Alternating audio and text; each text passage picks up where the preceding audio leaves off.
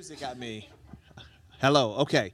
All right. So, so you don't have to be a new believer in order for you to go through this class, okay? Because we're diving deeper into the things that we already know and looking at what the word says on the concepts like salvation, like mercy, like faith, like love. And that's what we're doing. And there is homework, guys, which is exciting, which means that you get to go home and dig deeper on the things that you have learned here. And once you do your homework, we'd love for you to submit it. It's all in this workbook on where you submit it to. It's discipleship at newsongpeople.com.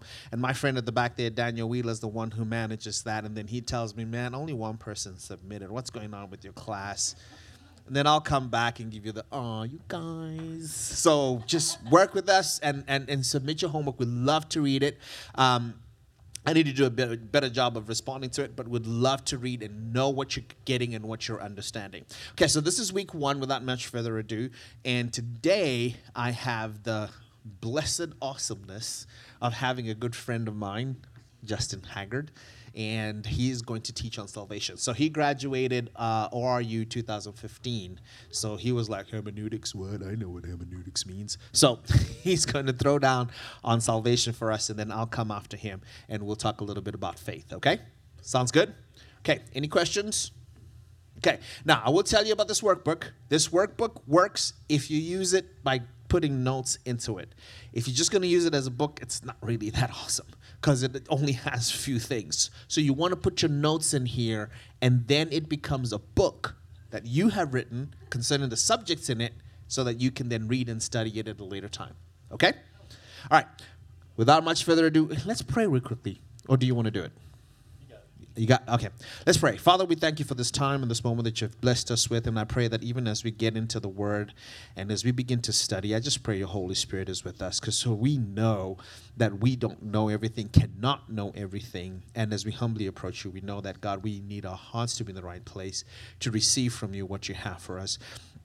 I pray that our minds are not going to play tricks on us and that, oh, I know this or I've heard this, but be open to your Holy Spirit to just write His story upon the hearts of our minds, and so that we get into that deep place and know for sure the things that we already know, but being so grounded that we are never moved. I thank you for Justin. I pray for him, and I just pray, God, that you just with, be with him, give him the words to speak, and not only the words, but how to deliver them.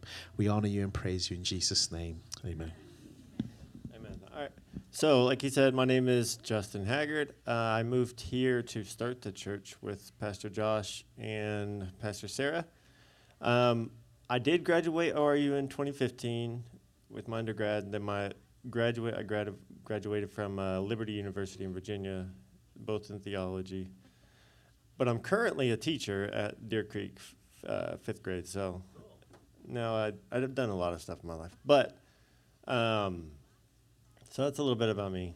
Um, so you don't see like, oh, there's a guy with tattoos and just sitting up here, and he he doesn't look like he should be teaching. oh yeah, and I graduated in 2015, but I actually graduated high school in 2006. So I mean, yes, it's still young, but uh, I'm not like graduated in 2015 young. Uh, I went in the military right after high school for about five, six years, something like that, and then went to college after because college is expensive. All right, so just I want to set the stage since this is the first week that this is not a sermon. This is not going to be. I'm not trying to tug on your feels. I'm trying to get some information in your heads and kind of just start your thinking and start getting you guys to just think of how you read scripture, think of what salvation actually is, and the concept of salvation and how it applies to us. So, I'm not going to be walking around just trying to be big and loud. I'm going to present the information for you guys to build your theology on. Okay? So, I am going to be reading a lot, so don't judge me. But take notes and uh, make sure you're paying attention. If you guys have any questions, uh, please hold them till the end. I may or may not know them because that's a good thing. I got a good resource called the Bible. I could just look it up for you. All right, so I'm going to go through this and talk about basically the who, what, when, where, why, how about salvation. Like, what what is salvation? Who's it for? Everything you need to know to basically build upon from here on out. Because a lot of people hear salvation, they just think, all right, I'm saved, but they don't truly understand what it is or, or who is, who's it for and all that good stuff. Okay, so as I said this, it's a this is not a one-stop shop that explains everything, uh, but it's a foundation to build your theology p- upon. But in, for, in order for you to grow and understand more, you must dive into the Word on your own. So don't just take my word for it. Um, you guys also have to take this, do your homework, and don't just stop with the homework. Just keep researching, because I mean, you can never never learn everything that God has for you. You can always seek God, always learn more from Him. And things always change. The same scripture could mean something else to you one day, and then it changes the next based on how God wants you to interpret it. I mean, it means the same thing, but how it applies to your life may change. All right, so what is salvation? So, sal- I'm going to give you the actual definition of salvation as it pertains to not Christianity and tell you basically like if we have salvation, then we're being saved from something. And so we're going to get into that. So the definition of salvation found in the dictionary, not a Christian dictionary, is preservation or deliverance from harm, ruin, or loss. So that's the actual definition of salvation. And so this definition uh, refers to physical harm. However, the salvation referred to throughout the Bible is an like eternal salvation, being delivered from harm, ruin, or loss, but spiritually. Okay? So, the actual definition pertains to physical, but it could also, if you apply it to Christianity, goes directly into salvation because we're being protected or saved from harm, ruin, or loss, which we will get into. So, these definitions um, truly point to basically the root of the need of salvation. So, from what and who are we being saved from? So, if our spirits are being saved or delivered from harm, ruin, or loss, what does that mean? Who are we being delivered from? And this is where a lot of new believers, and even believers that maybe haven't dug into it, maybe they've gotten confused. See, a lot of us uh, think we're being saved from the devil, but that's actually not true. So, what are we truly being f- saved from is the wrath of God. So, we are being saved from the wrath of God. The devil's not the one punishing us, he's just trying to get us to that punishment. Okay? So, and that wrath of God is actually the judgment that we rightly deserve before we are saved. So Romans 1:18 says, "For the wrath of God is revealed from heaven against all ungodliness and unrighteousness of men, who by their unrighteousness suppress the truth." I'm going to read a couple more scriptures to just back this up so you're not like just thinking I made this stuff up. Romans 5 9 says, Since therefore we have now been justified by his blood, much more shall we be saved uh, by him from the wrath of God. John 3 36. Whoever believes in the Son has eternal life. Whoever does not obey the Son shall not see life, but the wrath of God remains on him. And that's right after John 3:16, so you know it's it's good stuff. All right, Romans 6:23, for the wages of sin is death, but the free gift of God is the eternal life in Jesus Christ our Lord. So, you see that the devil is not the one we are being saved from, it is actually God and his righteous, meaning it is right. He has the right to judge us and bring his wrath upon us because if you are not saved, you will experience experience the wrath of God. And that's what we're actually being saved from, which a lot of people think like, oh, that's so mean. It's like, well, well, we'll get into it. I'm going to ruin it. All right, let's keep going. so, what the devil does is he tries to get you to the wrath of God. He's trying to get you separated from God. He wants you, he, as you all hear when you're growing up, he lies, kills, steals, destroys with the ultimate goal of trying to separate us from God. So that is his mission.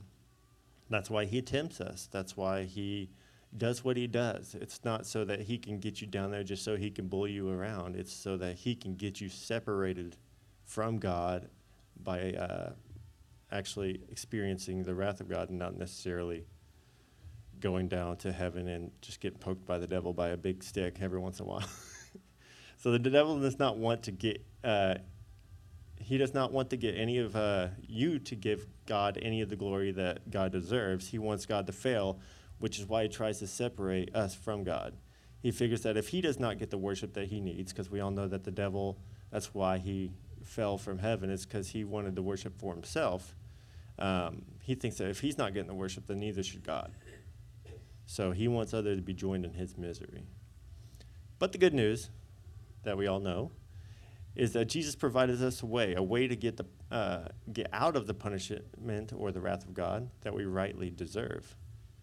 So it may seem harsh, especially to new believers, but it's a reality. In order for us to be in heaven with God, we have to be completely perfect. Because this is important. This really stuck out to me when I was researching this. Because evil cannot exist in the presence of true good. And we will never be good enough on our own. And this is why we need saving because we can't save ourselves. And so goodness can cannot exist anywhere. True goodness, like biblical goodness, godly goodness, cannot have any any hint of evil or else it's no longer good. So in order for us to be with him, there can be no evil at all. And we essentially are evil because anything that goes against who God is and what God is and what he says is evil because it's not good. And so, luckily, we have a scapegoat, the ultimate scapegoat. And by definition, in the dictionary, a scapegoat is a person who is blamed for the wrongdoing, mistakes, or faults of others, which is exactly what Jesus did for us on Good Friday. He's taken all the blame, all the guilt, all the shame, sickness, and everything that is evil of all time, all at once for us and also for God, because God wants to be with us, and this couldn't happen if we weren't uh, saved through his sacrifice. So, what Jesus did on the cross is he took all that guilt from past, present, and future all at one time because they know what's going to happen and they know what they're going to have to take the blame for. So, he took everything, even your future sins, on the cross for you so that we could be made right with God and bring us back into relationship with God. So, Jesus, who was a perfect um, person, he came down here. He had to lay down his godliness and live a life that, because if he had his godliness here, then it would discount what he did for us. But he came here as a human, powerless, and actually lived his life sinless, which I have a hard time living a day without some form of sin, whether it's greed or gluttony, because I eat a lot, but something. I mean, we all, even if you just look at someone, like, man, I wish I had that. It's like, great, you just coveted. all right, so Jesus uh, was perfect, and when he, uh, when we go to see God, so what? When we go to judgment, because everyone's going to face judgment, just because you're saved doesn't mean you're not going to go get judged. But the good thing is, when we go to that judgment, he's God's going to see us through the lens of Jesus. So when he sees us through him, yes, we have to answer for what we've done. But then when he gets to our sentence, he's going to say, not guilty. Because of what Jesus did. He's seeing us. He literally says, I choose to forget. So he says in Isaiah 43 25, this one's pretty legit. I love this one. Isaiah 43 25, I, I am the one who blots your uh, transgress- transgressions out for my own sake, and I will not remember your sins. Literally, he, God is forcing himself to completely forget about your sins. He like it's not that he's just like, oh, I'm gonna just forgive them. He's like, no, I f- I'm going to forget them. It says, I will not remember your sins. Not, I'll forgive you, but I'm still gonna remember it. He's like, I'm not gonna remember it. Like he's completely getting it out of his mind. So whenever he sees you, you are perfect because of Jesus. So when we accept Jesus as our Savior and make him the Lord of our lives, we are saved from perfectly righteous wrath of God that we truly deserve. Many, if not all of you guys, should be saved, right? I'm assuming. If you're here, you're saved. If not, we can fix that. um, but just to be clear, um, and in case you had any doubt, because even I've been saved my whole life. I didn't start walking with God really until I was like 27, but I guess 24. Um, but even now, every once in a while, I was like, "Am I truly saved?" Because it's like you don't want any doubt. so this is what I, I researched. Okay, so who is salvation for? How do we know that we know that we're truly saved and we're going to go to heaven? And basically, we're going to get into can you lose it? And so we're going to find that out.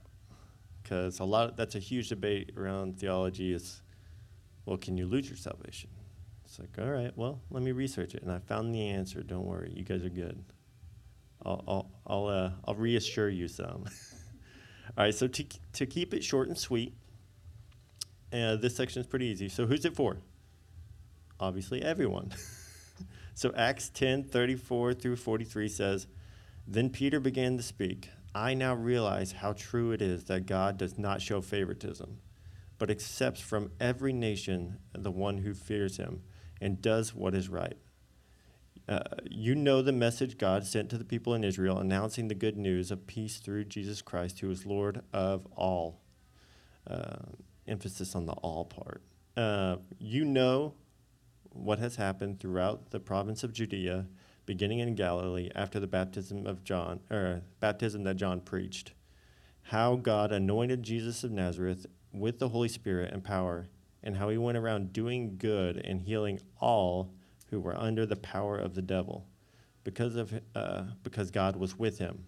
I have a lot of scripture in this, so stay with me. It's good though, because scripture's good. All right, so with uh, we are witnesses of everything he did in the country of of the Jews and in Jerusalem. They killed him by hanging him up on a cross, but God raised him from the dead on the third day and caused him to be seen. He was not seen by all the people, but by witnesses from God, uh, or whom God already had chosen.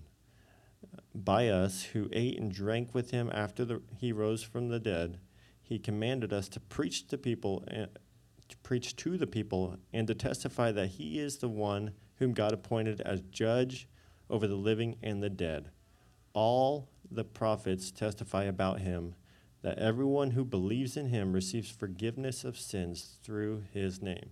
So I wanted to emphasize that the all the word all and everyone because every time you see all I researched it and all always means all. It never means a little bit. It means all, everyone. And uh, the word that they actually use is PAS. I'm not sure how to say it. It's probably PAS or PAS. I studied Hebrew, not Greek, sorry. Um, which means all, each, every, any, the whole. Basically, like there's no way you can interpret all other than all. So now that we know that what salvation is, what we're being saved from and who it's for, we need to talk about um, how people become truly saved. Truly. Okay?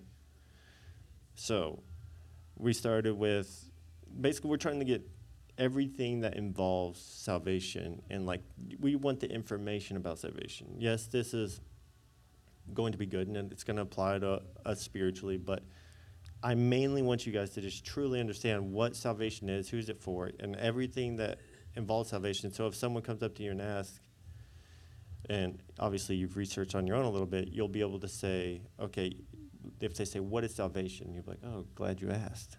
Because sometimes you say, what is salvation? We're like, well, I just, when I die, I go to heaven. like, I want it to be more than that. God wants you to know more than that. So, how does one get saved? So this is going to seem pretty basic, but just to cover it, um, in case some of you guys might be new to the faith, um, first you have to know that you need saving, because you have to know that that you're not just going about this life and then when you die you just automatically go to heaven, or some people still believe that if you die it's just over. So you need to know that you need saving. So you must recognize that you are a sinner and because everything we do falls short of God's standard, it is not good enough. So you must believe that you need to be saved from the just wrath of God.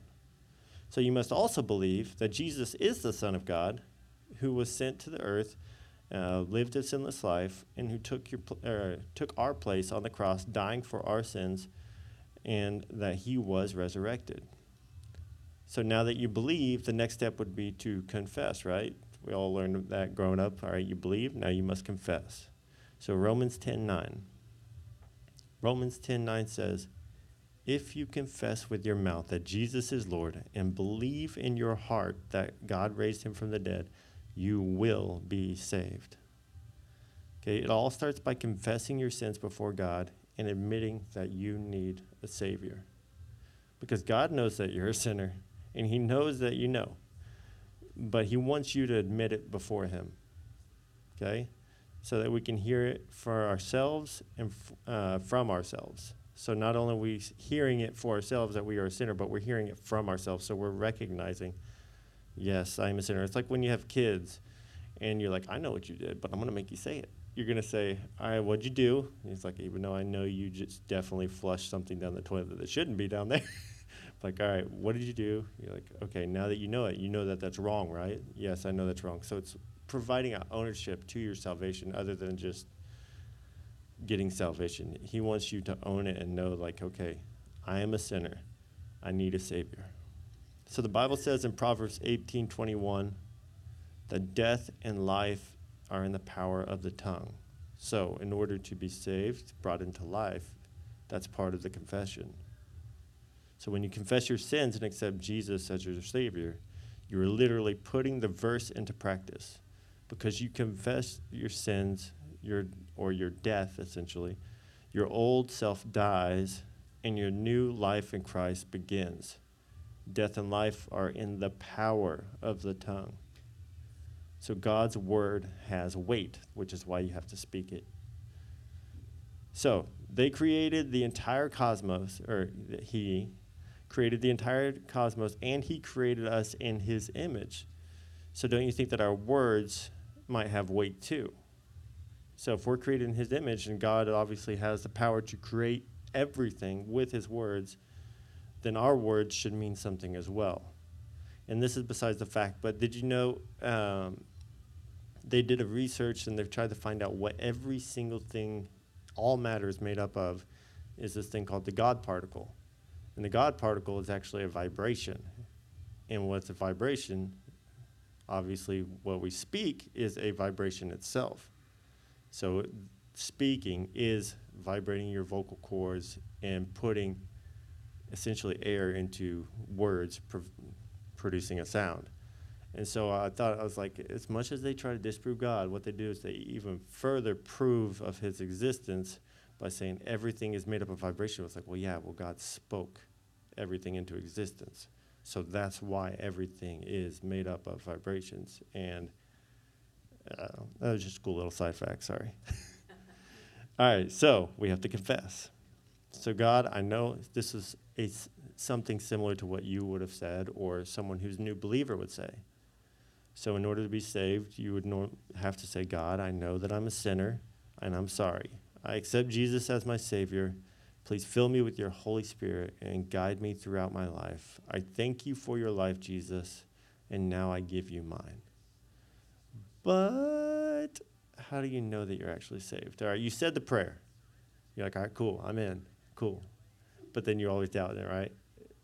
Until you know, you know. All right, so if you believe in your heart and confess with your mouth, you are saved. However, if you just say the words but don't truly believe it, you will likely go back into old ways of living and not even feel bad about it. And that's the difference. How do you actually know you're saved? You sin and you actually feel remorse about what you've done and you repent right away. There is no need to wait, just repent right away. I know a lot of us, even with me, there'll be times I'll sin, even when I'm doing it, I know it's a sin, and I'll sin. And then I feel guilty, like I can't just go straight to God. I knew I was sinning and I still sinned. And it's like, it's like, no, no, no. It's like, repent immediately. Okay? So, how do you know if you're truly saved? All right, you sin, you. Repent. Okay, there you go. Um, if you are truly saved, you sin, um, and you don't care. Oh, how do you know if you're not truly saved? Sorry. I was like, why is this? I was like, this is contradicting. All right. You sin and you don't care about what you've done against God, and you don't repent, and you don't ever turn back to God. So you know if you've sinned or if you're saved because there's a heart change. When you commit a sin, you don't just like, oh, that stinks. It's like, no, you feel just remorse and pain. You know that you were truly saved if your heart has changed. You can no longer sin and be okay with it. It kills you to know that you defied God and hurts the heart of God. It breaks God's heart when you sin, and it should break yours too. Okay, so, that being said, just because you sin after you're saved does not mean that you lose your salvation. Okay? All right, so you believe in Jesus, is your, you believe Jesus is your Lord and Savior, you have confessed and accepted Him, and you are saved. Now what? it's like, now what do you do? All right, so you're saved. Now what? Now that you are saved, it is time to make Jesus the Lord of your life. Okay, and this is all stuff that you could teach your anyone you lead to salvation. They're going to be like, okay, now what do I do? So this kind of in line with okay, you need to know for yourself what is salvation, but you also need to know so that you can teach others about what it actually is and what to do with their salvation.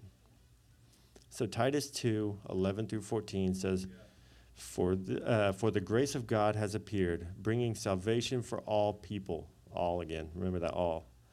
Training us to renounce ungodliness and worldly passions, and to live a self controlled, upright, and godly lives in the present age, waiting for our blessed hope, the appearing, or the appearing of the glory of our great God and Savior Jesus Christ who gave himself for us to redeem us from all lawlessness and to purify for himself a people for his own possession who are zealous for good works.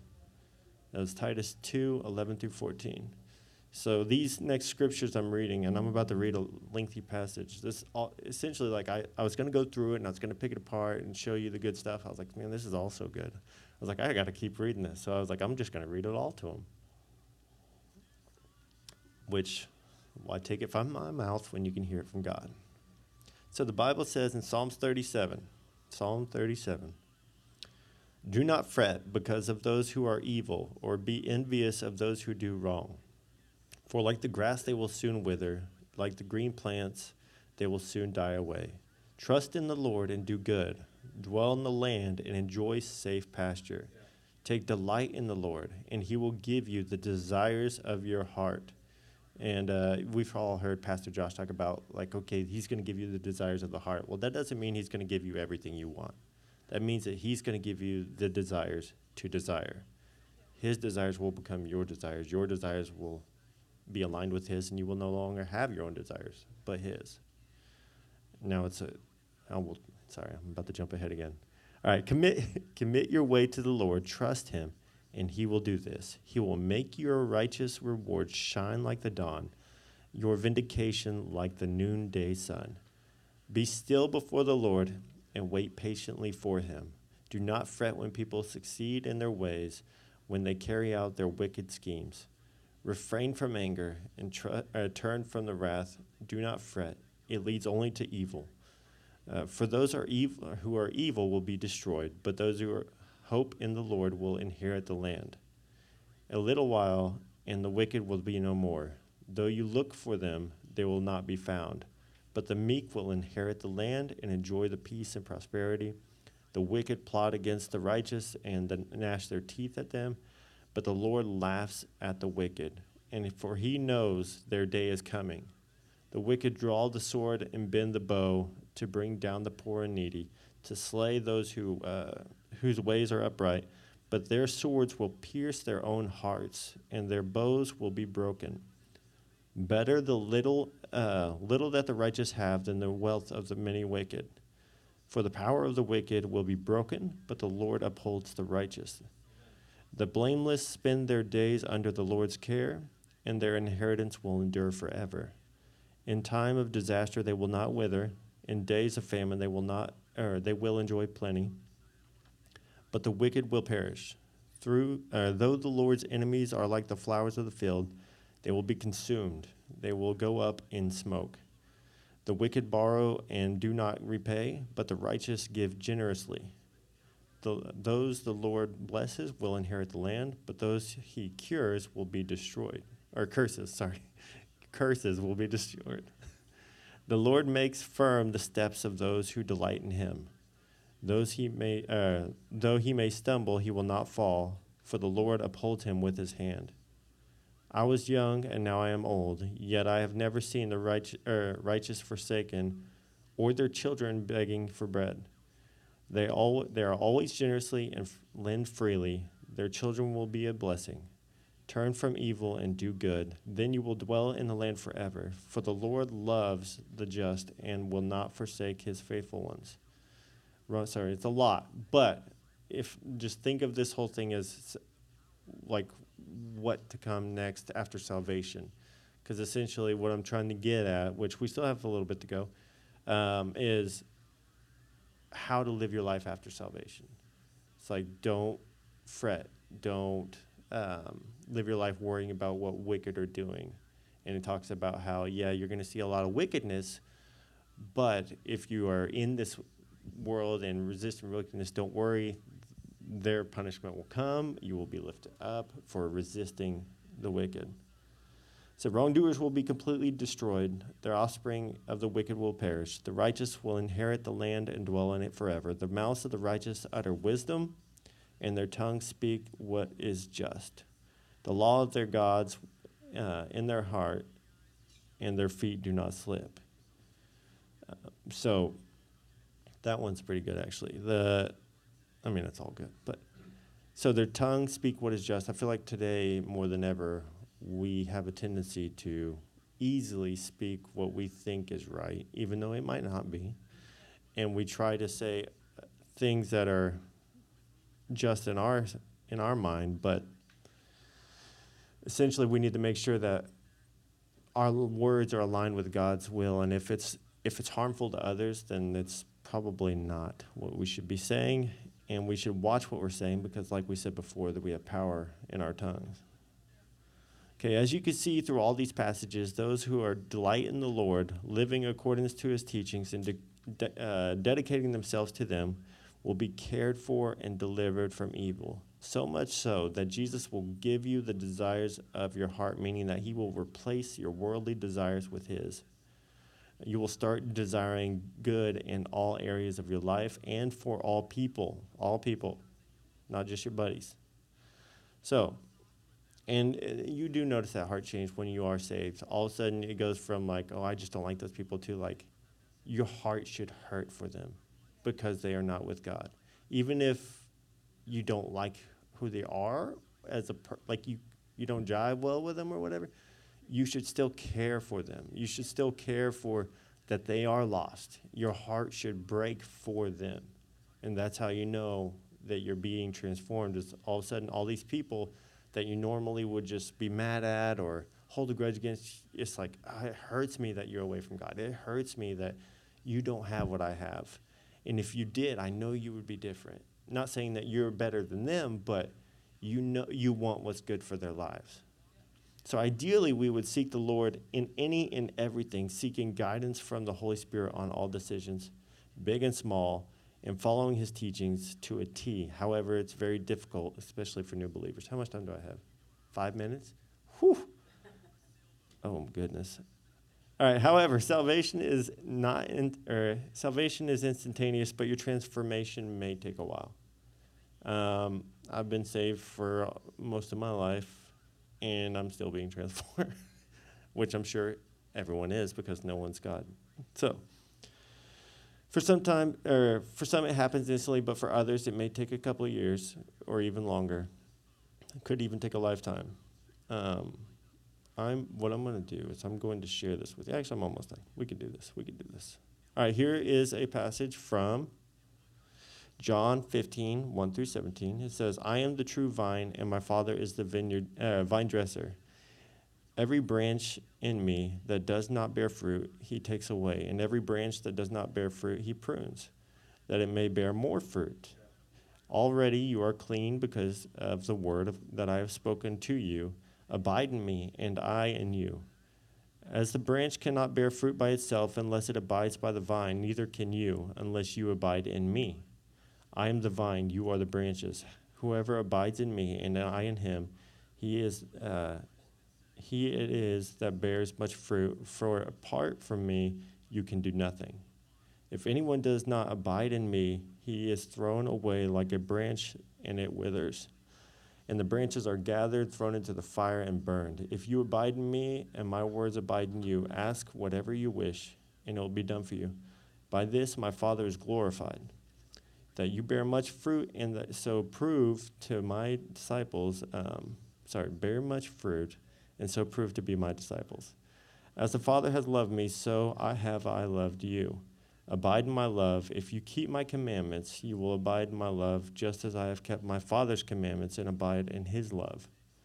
These things I have spoken to you, that my joy may be in you, and that your joy may be full. So, this is my commandment that you love one another as I have loved you. Greater love has no one than this, that someone lay down his life for his friends. You are my friends, and if you do what I command you, no longer uh, do I call you servants, for the servant does not know what his master is doing, but I have called you friends. For all that I have, or sorry, for all that I have heard in my Father, I have made known in you. You did not choose me, but I chose you and appointed you that you should go bear fruit, and that your fruit should abide, so that whatever you ask for in the name of the Father, he may give it to you. These things I command you, so that you will love one another. So this passage shows us that we are uh, who we are, how we should live, and our whole role in the kingdom. We are to be fruit bearers and to love one another. We are to live lives that honor God, and we are to be disciple makers. And not just that, we should be disciple maker makers. I took a whole class on this in uh, college that we are not to just make disciples, but we are make, to make disciples who make disciples. So we need to truly equip our children and our the people we are discipling to be able to go in turn make more disciples. So this is uh, crucial to all Christians, and all Christians should be disciple makers, first within their own families, then the community. You're not going to be perfect, but if you try to stick to Christ's teachings and follow on Him all your days, He will be with you. So the last part is quick. Um, it's about, we're going to close with this. It's can you lose your salvation? This is super quick, but super easy to understand. Okay, we've talked about what salvation is, who it's for, how to live your life after you've been saved. Um, now we're going to see if you can actually lose your salvation because this is very, uh, what is that word? Taboo? Is that? I don't know what they call that word. But all right, so yeah, very. There you go. Controversial. And you may not agree with this, but this is the word. So sorry.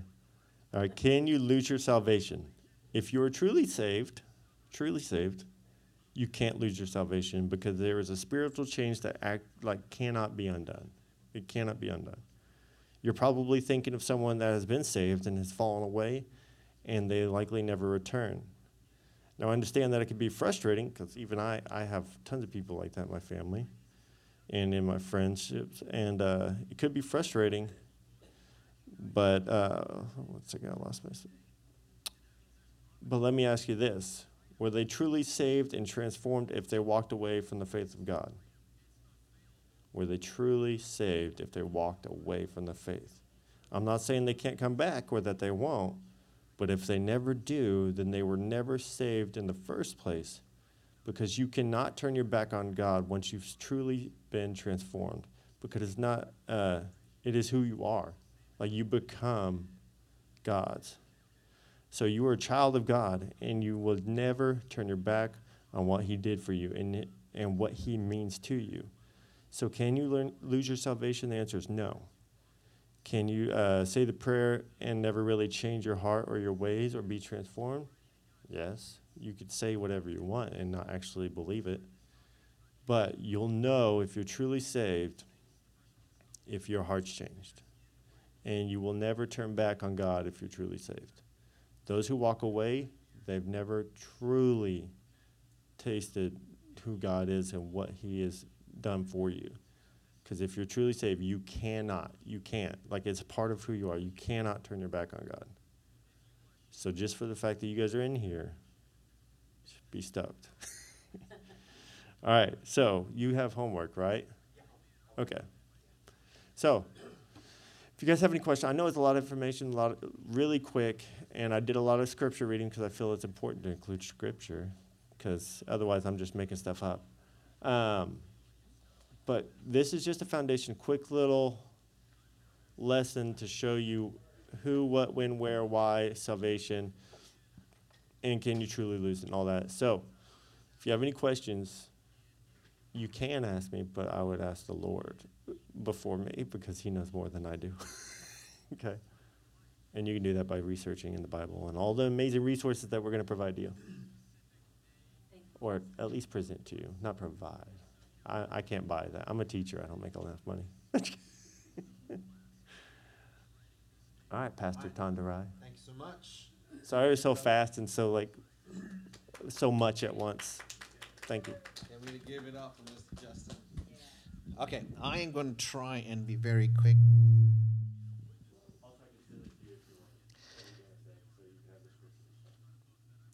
Okay, so that I can be respectful of your time. So, to those that don't know me, uh, my name is Pastor. Do you want to switch, switch with me? Thanks. Okay, so here we go. Okay, my name is Pastor Tondarai, and um, I'm the pastor here of a new song, um, Answers, which is our missions, cares, outreach initiative, and I'm also um, uh, heading the discipleship classes that we're having here. So I'm gonna try and be real quick because I've got a lot to cover in a short time to get there. So no, don't worry about it. You did great. So I've got and and and yeah, and I need a board, and I don't know if this will take me there. Okay. Can you bring the board closer to me? Yeah, there you go. Okay. So, the currency of the Christian life, the currency of the Christian life. You understand currency, right? As in money.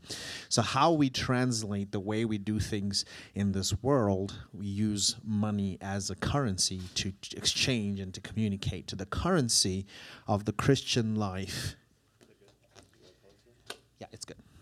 The currency of the Christian life is faith.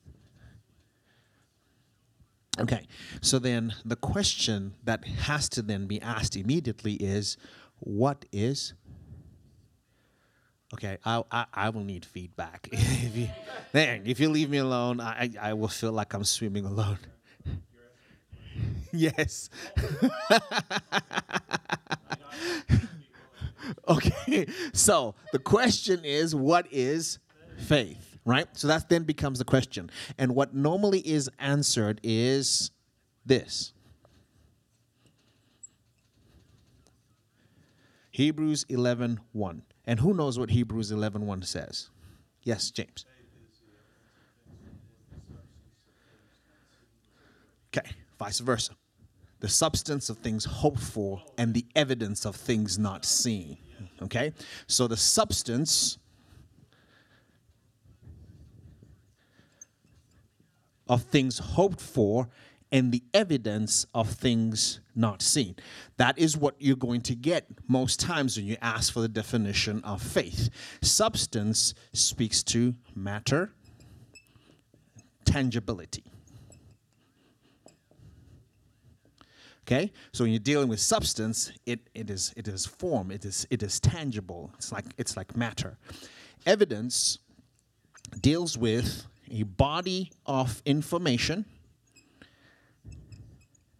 that leads to validity of matter or of the matter. Put together? Substance is something that's tangible, and then evidence is a body of information that tells us whether a thing is correct or true or not. Okay? Like, even if you look at the investigation stuff, when they're looking at the evidence, what they're doing is they're gathering information, and then that information is going to help them to translate whether what they're seeing is true or false. So, faith is substance. In other words, it has tangibility. And it is also evidence, in other words, is the body of information that tells us the validity or the truth of the substance. Are you following with me? Okay, so faith is not abstract. It is it is not a myth. It's not something that just flies in the air. The basis from which faith is built is information. You cannot just have faith without knowing. Popular scripture. Faith comes by and hearing the Okay, so faith is not going to come by a vision. Faith is not going to come by a feeling. Faith is not going to come by experience, even though all these things can also help to translate faith. But what we're doing with all these things is gathering the information that gives us the validity of the matter. Are we together? Okay, so, and um, you have this thing here where people will say, you know, they believe in God you know, I'm believing God for a healing or I'm believing God for a breakthrough in my life. And sometimes it's almost as if a closing of the eyes and, and really hoping, really begging that God's to come through for me. And then they don't see a healing or they don't see the breakthrough. And oftentimes we think the problem is that I didn't have enough. There's a break in my faith or there's a break in my belief. Because the struggle is not going to be mostly in God's goodness. God is? And all the time? Right. So we all believe that. We never struggle with that. So whenever I don't see the manifestation of the thing that God has promised or has said, oftentimes we feel like it is my fault that I didn't have enough faith. But I want to put it to you that the problem is not so much that you didn't have enough faith, but your faith was based on the incorrect information.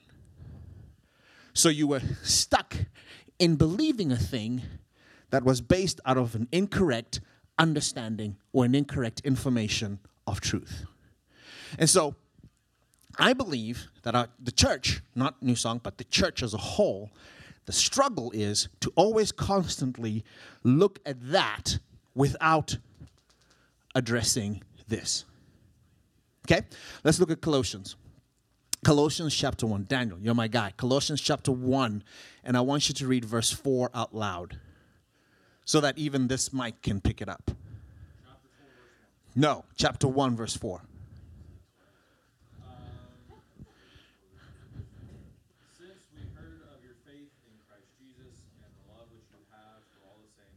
Okay, since we've heard of your, so they heard Paul has heard about the faith of the Colossians.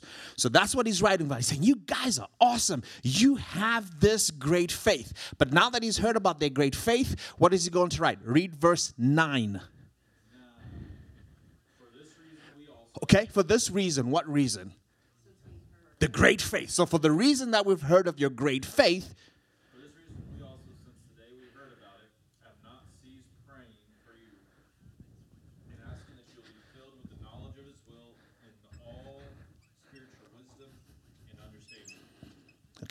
so he didn't say, since we've heard of your great faith, we're praying. This is the word understanding, wisdom, and knowledge, okay?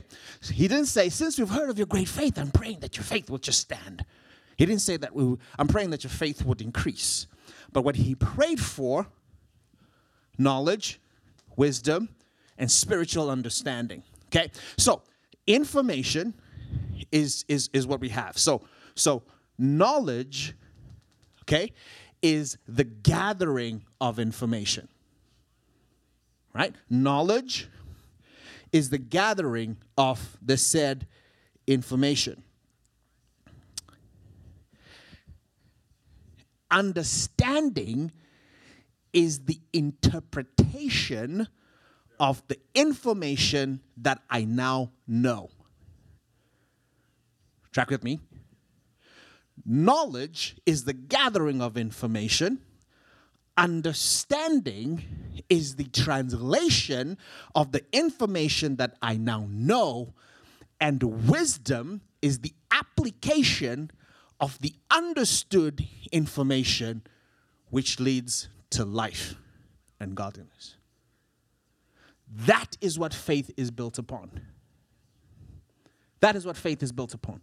So faith is not built upon a feeling or an abstract thing, or the fact that I've seen angels, or the fact that I want, I just want a miracle, right? People say, I just want a miracle. I'm just believing God for a miracle. Well, you can believe God for a miracle, and it will never happen. You'll never ex- experience it. But the problem is not that you don't have faith. Obviously, you do have faith that God can do miracles. But the problem is either the knowledge that you have is is messed up, or your understanding of that knowledge is messed up, or after you have understanding, you're not applying it or following through. And then you don't see the breakthrough. Okay, who in here believes God is a giver? Okay, just making sure. For the record, on this tape, everybody's hands went up. Okay, so, so here's the thing. I believe God is a giver. A scripture was read earlier on. I've never seen the righteous forsaken, nor their children begging for bread. There are people who would argue that scripture and say, hey, we begged for bread. And the people who would argue and say, I've been in want and in need and have never seen God give. So what's happening there? I'm believing God to give, and He has never given. So here's the thing the Bible says, give and it will be so I know that God is a giver because the promise is not handed down in my hands. I have to receive that promise or to receive the thing that God is. Like God is a giver. So for me to receive that giving, I have to have. But faith is built upon. So I know that in order for me to get, the Bible says I need to be a. So if I'm not a giver and I just stand and say, God, I'm believing for you to give me, I might never get. So, me standing and saying, God, I'm just believing. I'm just going to sit at home and wait there because you're a giver, you're going to give it to me. Right? And I'm never experiencing it. And I think, ah, this thing is frustrating. Oh, God does, isn't the person who He says He is. The problem is not that I don't have faith that He can give, the problem is in my knowledge and my understanding. So true faith would know I need to seek the understanding, the key, the principle that I can stand in it and therefore experience the breakthrough.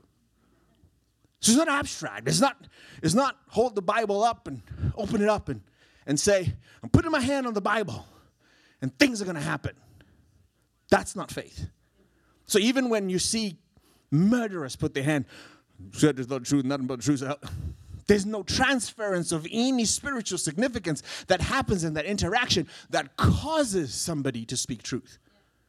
Because faith is not a mythical thing, faith is substance, which means it can be sought, it can be learned, and you don't increase necessarily in faith, you increase your knowledge, your understanding, and your wisdom, and thereby your faith grows. We're together. So that's what I want us to understand that we have to grow in our knowledge of the information that tells us the truth about God. And then once we have the knowledge, we have to seek understanding. That's what the Bible says in all you're getting, get understanding.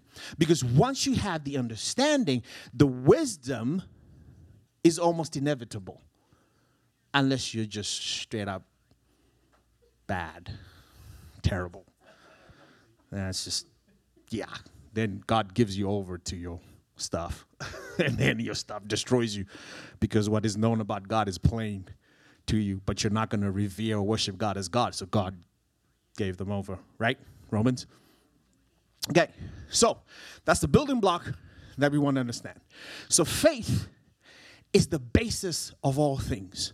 Okay, we've heard another popular scripture right? Daniel, I'm going to need you on this board pretty soon. Okay, John 10 10. What does John 10 10 say? I'm so proud right now. Yes, the thief comes to kill, and okay. What is he coming to steal, kill, and destroy? Okay.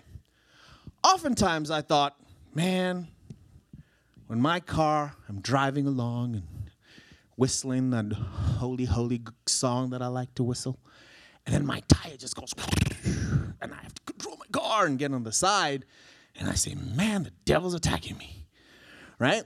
Devil's after my car, devil's after my house, devil's after my finances because I've eaten too many times at McDonald's, and all of a sudden I don't have money for rent. So the devil's after my finances, the devil's after this, the devil's after that. The devil doesn't care about my shoes or about my house. He doesn't care about all those things. What is the devil trying to get from me? Let's go to Luke chapter 22. Luke chapter 22, Daniel. Luke chapter 22. Okay. Okay, Luke chapter 22, verses 31 and 32. Go. 31, 32. Yes. 31, 32. Yes. Simon, behold, Satan has demanded to sift you men like wheat. But I have prayed for you that your faith will not fail. Okay. And when you have turned back, strengthen your brothers. Okay, right. I prayed for you. So the devil is trying to sift you as wheat, but what did he pray for? His faith would be able to stand. Okay? His faith will be able to stand. So the devil's not after your possession, the devil is after your faith. The devil is after your faith. Because again, if he can get your faith, then everything else is going to fall apart because we what did we say at the beginning faith is the currency of christianity without faith the bible says it is impossible to please god it is impossible to please him without faith okay so we're going to look at this and how faith then is the basis from which everything is built upon. Not abstract, not feeling, not not close your eyes and hope for the best type information, but actually substantiative living. So whenever you are struggling with a thing, what you're going to look for is the word or the principle about that thing. And when you find one, you keep looking until you get the full picture of what that principle is. Because this is what the Bible says Heaven and earth may pass away, but my will remain. So he's even staking heaven and earth. Saying heaven and earth, even though we think, oh, heaven is a place I want to be. I want to be in the presence of God and Jesus and heavenly places. Great, but that can pass away. Earth may pass away, but the one thing he says will always remain is his word. And it is within the confines of his word that we understand everything about God. People say, well, if God is all powerful, why doesn't he just whoosh and stop all the diseases and the bad things that are happening? That tells me that person has no faith. Because if you understand the framework from which God is working, all powerful works within the confines of his word. He cannot go against his word. And so the thing is, it's set in process. Because if they're true, that God could just do anything he wanted, the moment Adam fell or Eve fell, he could have just said, right, let me just fix this. Boom, and fix it. Why didn't he? Because it went against his word. So, therefore, in order for me to walk victoriously in faith, what do I need to know? His Second Peter chapter 1.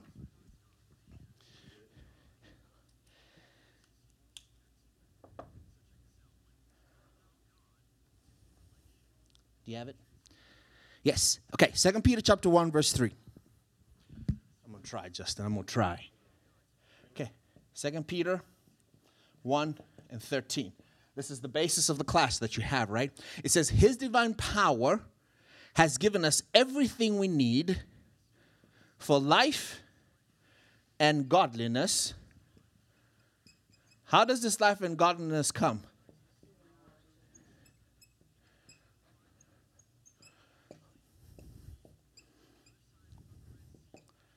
Okay? Thank you. His divine power has given us ev- everything. Okay, not some things, right? Okay, and what's the Greek word for all? What's the Greek, what's the Hebrew word for all? And what's the English word for all? Okay, it's the same in my language too. All means all. So his divine power has given us everything we need for life and godliness. If I stop here, will I access it?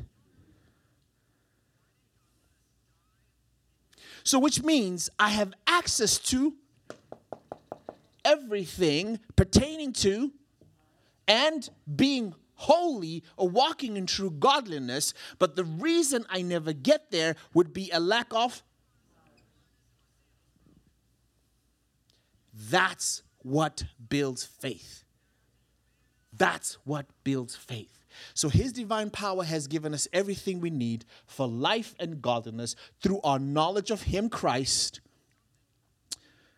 who gave up His life. How does it read, Justin? Help me now. Through our knowledge of Him who called us.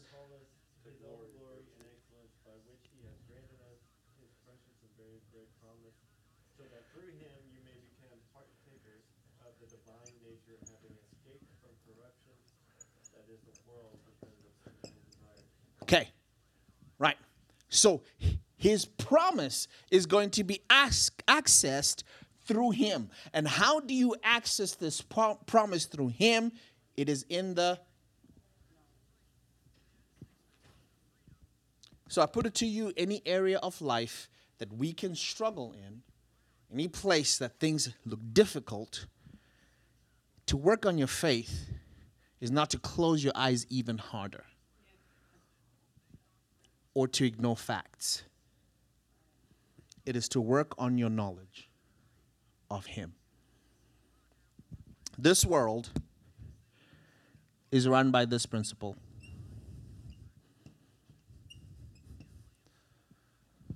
Cause and effect. To every effect, there's a cause, and the cause creates an effect. And the system then creates a system of deserving. So you either deserve a benefit or a consequence. I didn't spell consequence right for the record, so figure it out and help me. Okay. A benefit and a consequence. That's the principle of the world. But then there's this thing here called grace. So the Bible says the wages of sin is right. That means cause and effect, benefit or consequence. And the way we even translate the things in life, I don't have as much wealth as James Rainey has because I've not worked as hard as he has. So therefore, I don't deserve the benefit. I'm always doing the things that I shouldn't do, and so bad things come my way, so therefore I get the consequence. And sometimes you get both, right? Some people will say, well, might as well get the, I want the benefit, so I'll just deal with the consequence when it comes. Right? But grace puts spanners into the works because then the devil comes, and what the devil is coming to do is to talk to you about cause and effect, benefit and consequence. Well, you don't deserve that miracle to happen because you remember what you did last Wednesday? The pastor said, raise your hand in church. Remember, you didn't? In that bad place? Maybe that's why the blessing isn't coming because you don't deserve it. You don't deserve salvation because look at how horrid you are. Look at the thoughts that occupy your mind. It's just Sunday. Wait until we get to Friday. And you think that you're going to get God's goodness? You don't because He's speaking to you on this. But grace says, here's a gift that you don't deserve. But in order for me to access this grace, I need to have.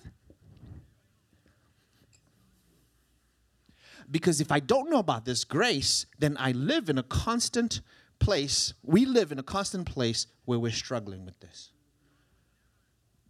I don't care where you are at. Let the wheat and the tare grow together. So, because you are in this world, this is always going to be a constant battle. Your mind is going to always try and tell you you don't deserve. This was not for you. This is bad. This is never going to happen. You didn't put enough time. You didn't put enough hours. You're abandoning your children. You're not doing this right. And telling you all the things that are wrong so that you're stuck on benefit and consequence. And the reason why we would say, hey, get into the word a lot more. Read the Bible, listen to gospel stuff, listen to stuff that talks about truth, is so that you increase and have the opportunity to have to cut across this. So we're not just saying, so when you hear people say, get in the word more, read the Bible, da da da da da, it's not just just increase your faith. You need the knowledge. Because if faith could be increased just by standing still and raising our hands, then it would be easy to access. Because even the raising of hands requires for me to have faith. And so that's why this is very important. Okay, so back to Second Peter. Okay? So his divine power has given us everything we need for life and godliness through our knowledge of him who called us by his own glory and goodness. Okay, where did you leave off?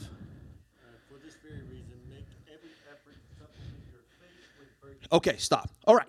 So immediately I've got like five minutes. So I'll give you all I can give you in five minutes. Like I told you, I've got a lot to cover in a short time to get there.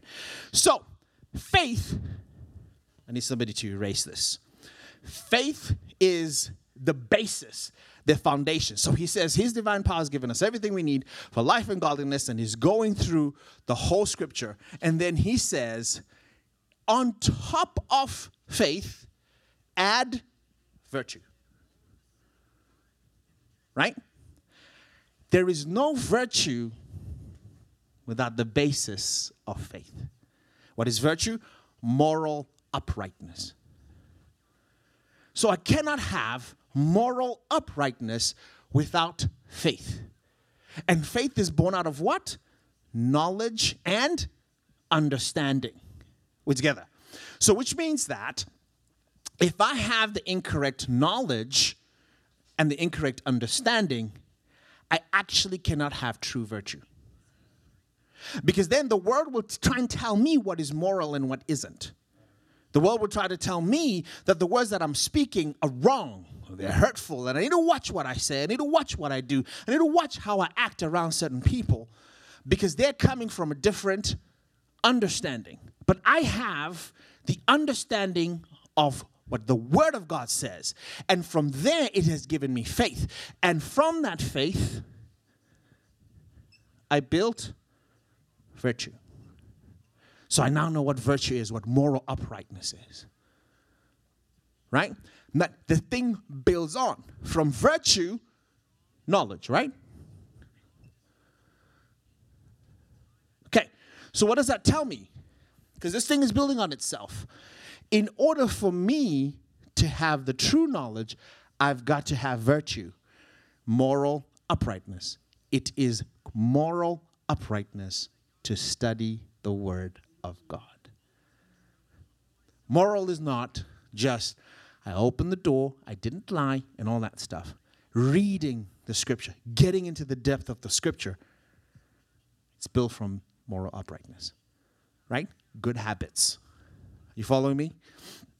And then on knowledge, what is it? Self control. Okay? And the reason why from knowledge is self control, what does knowledge do? It puffs up. Right? Knowledge puffs up. Once I know and understand, I feel like I'm mighty and better than the peasants because of the information that I have. Right? It's easy to get puffed up because of the things that you know. And then you start looking at people and saying, look at these idiots, they don't understand what's going on. Because I know. They don't. But self control says, when I see these so called idiots, that the harvest is plenty. It doesn't look and say, idiots, somebody needs to help them. Knowledge with self control says, man, the harvest is plenty. I need to continue to pray that God would send harvesters. And then what happens with self control? What is it? Brotherly love? Steadfastness. There you go. Okay, steadfast. Now that I have self control, I remain unmoved. I'm not easily movable. I'm not thrown to and fro by every wind of doctrine because I know the thing that I know. And now I have self control. I'm not girded in pride. And so it's not easy for you to just come and just throw a thing at me, throw a wrench at me, and get me to move off. And then after steadfastness, steadfastness is what? Godliness. Okay? Now, because I am now steadfast, I get to walk in true godliness. Because I'm not in faith sometimes, out of faith sometimes. I'm doing right sometimes. I'm not doing right sometimes. But I'm building from faith. And then after godliness, okay, brotherly affection. We'll call it BA. Okay? Brotherly affection. Then now I begin to love my brothers. Begin to have care for my brothers. I begin to see the hurt in my brothers, and I want to be there to help to heal. I discover the God, the gifts that God has put in my life, and through that, I want to be able to make an effect and change what is happening to my brothers and sisters. And then from there, it's love, right?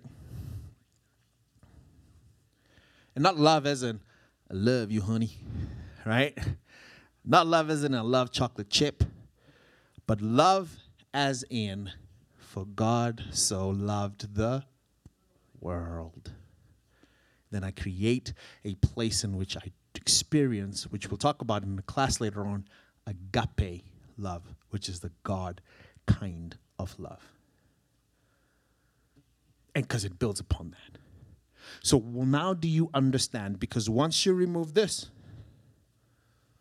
the whole thing, so why would Satan not be after your faith?